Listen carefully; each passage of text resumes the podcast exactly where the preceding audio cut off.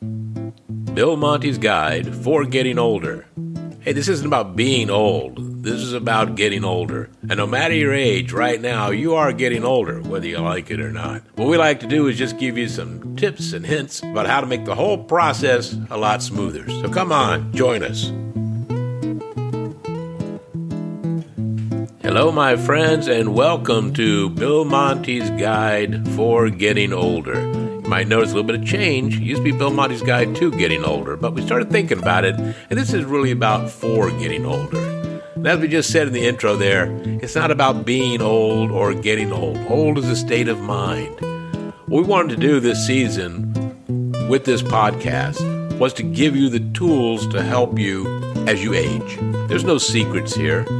But based on my experience as someone who has been getting older for a long time, well, I just thought I'd like to share that with all of you. And so that's what we've been doing this year. Uh, we've been having fun since we started the podcast.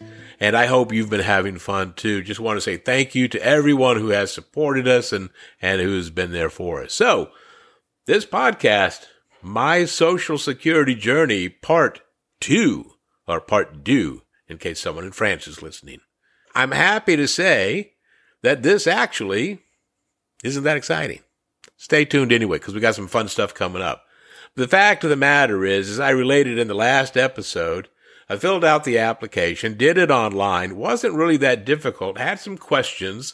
I did have to call the Social Security office, was on hold for about 45 minutes, so be prepared for that. And I did speak to someone who, for the most part, answered my questions.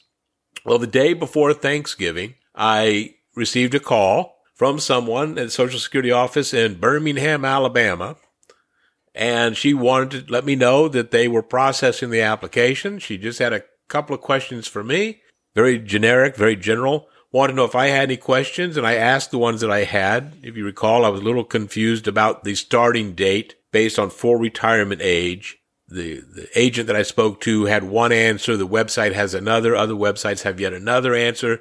So she was able to answer that for me.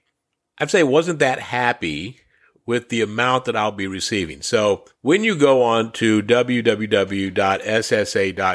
to start this process, you can look up and see an estimate of what your earnings will be if you take it now, if you take it in the future, at what age, blah, blah, blah.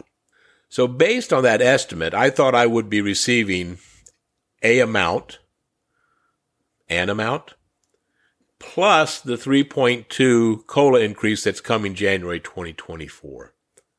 When I spoke to the agent on the phone, she gave me a number that was more along the lines of about uh, 30 to 40 dollars less than what it said online but said that they would clarify that when someone contacted me so i i did I, I waited and when the woman told me I was a little disappointed because it was that smaller amount, and that was with the COLA increase already figured in.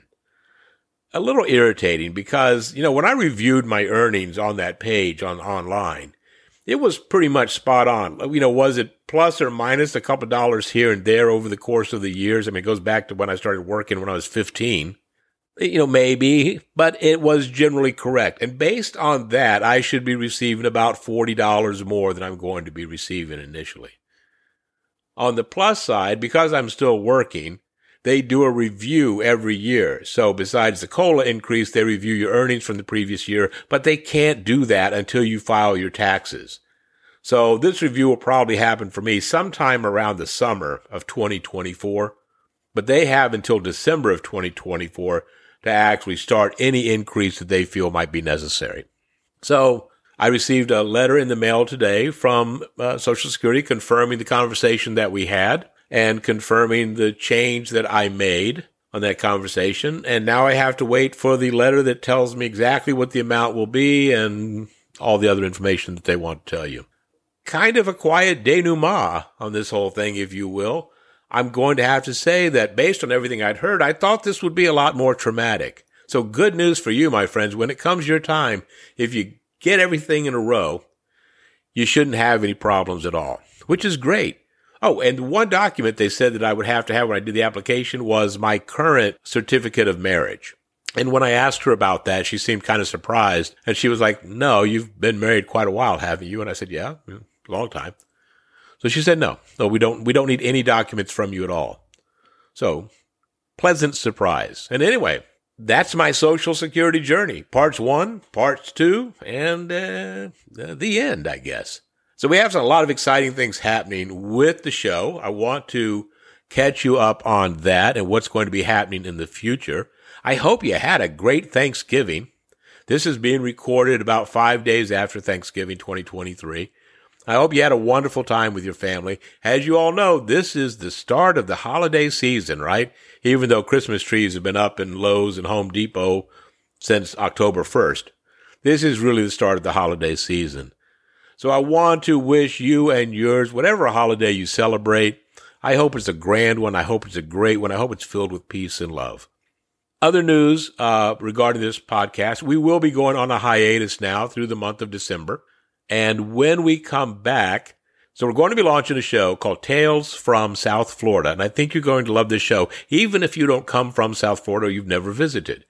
South Florida has a wonderful history. Now, granted, it doesn't have the history of Boston that goes back hundreds and hundreds of years, you know, in terms of architecture, and all that sort of stuff. But a lot happened between the late 1800s to today in South Florida. We have been the focal point for a lot of change. And I thought it would be great to tell these stories in a new and entertaining way. So if you grew up in South Florida, if you uh, visited South Florida, if you have family here in South Florida, I think you're going to like the show. It's going to launch January 2024. I do hope you'll join us because it's going to be exciting. As far as our show right here, when it comes back, it will probably be rebranded.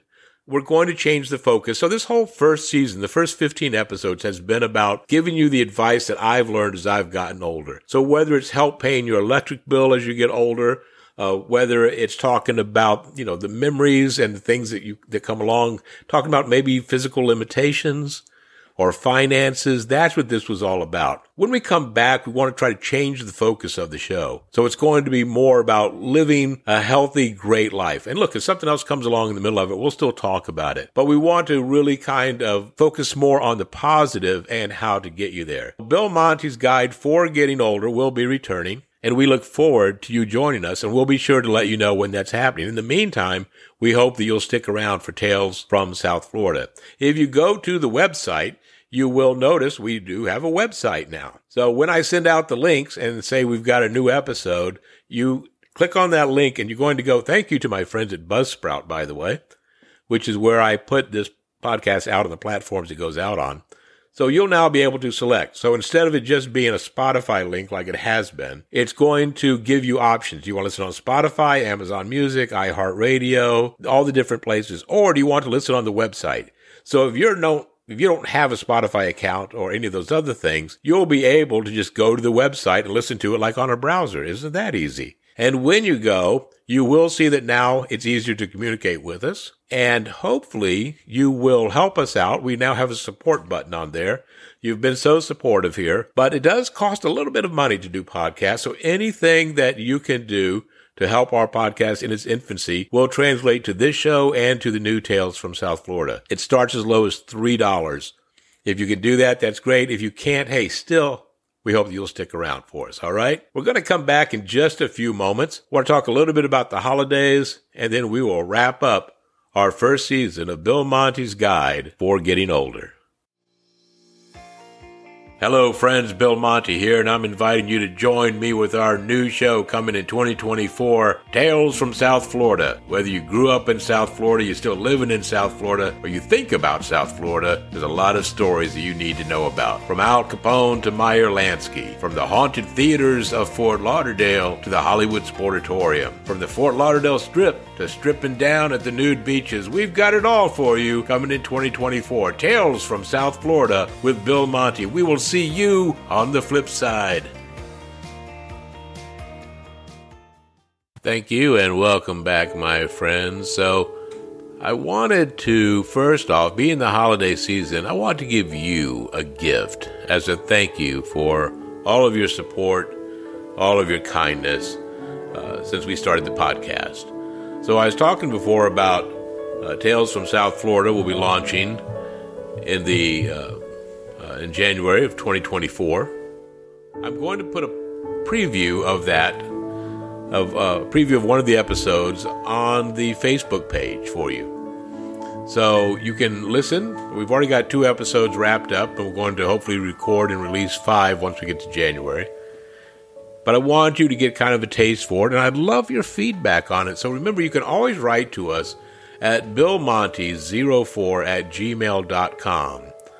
Or you can call us. I'd love to hear your voices too. You can leave a voicemail for us. That number is 754 800 3170. And uh, let me know what you think about this show, you think about the preview that we give you at Tales from South Florida. That would be your gift to me. So, as we enter the holiday season, you know, one of the things we talk about getting older is certainly the memories are so strong now. They, uh,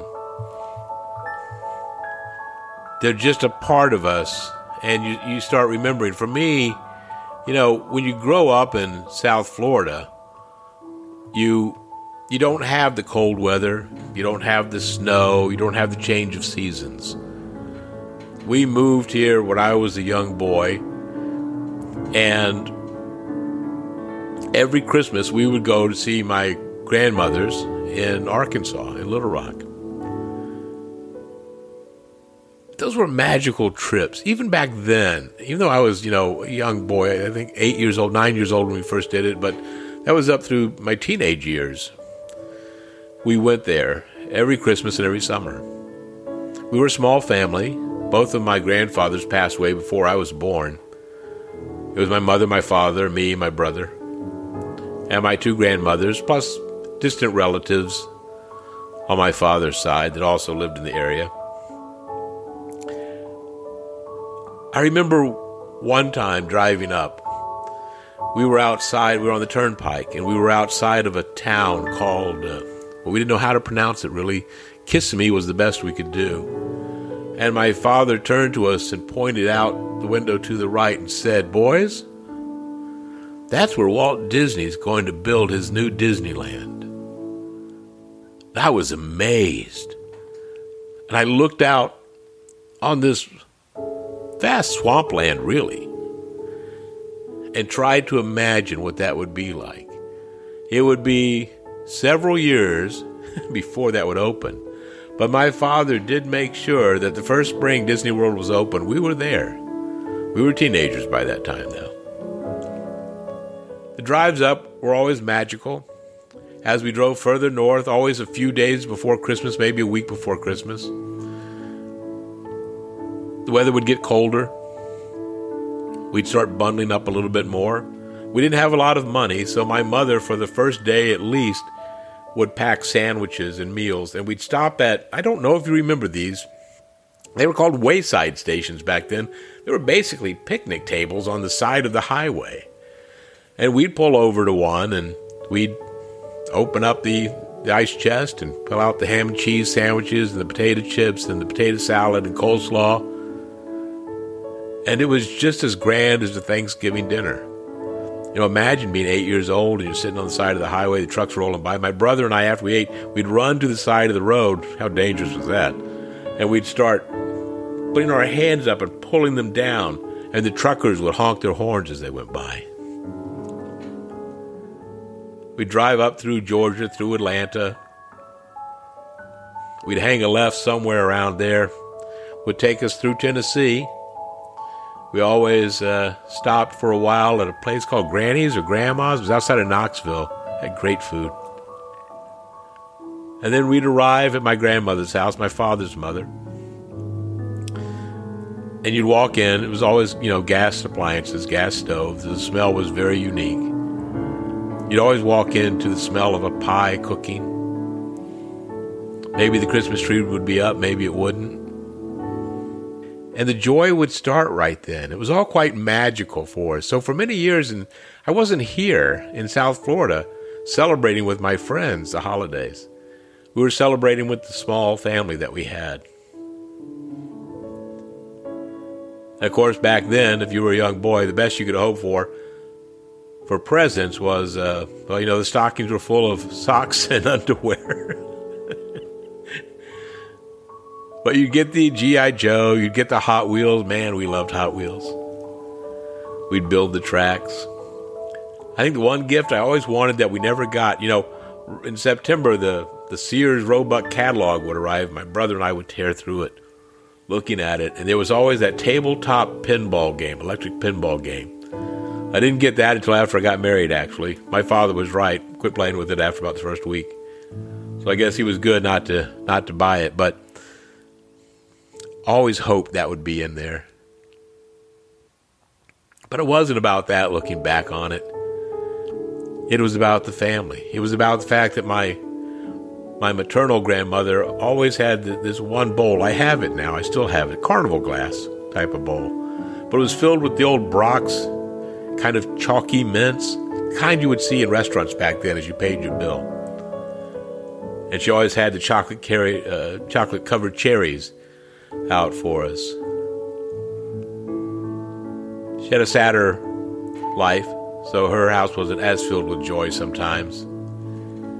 But it was all mystical and wonderful, and I miss it now more than I ever thought possible. Not just the youth, but the embracing the time as it was. I know we hear this all the time, and as older people, when we say this, no one likes to hear it, but it was better back then. There was a closeness that isn't here anymore. When families get together and everyone's face is buried into their phone, they're messaging all the time. We would gather around after dinner and sing songs.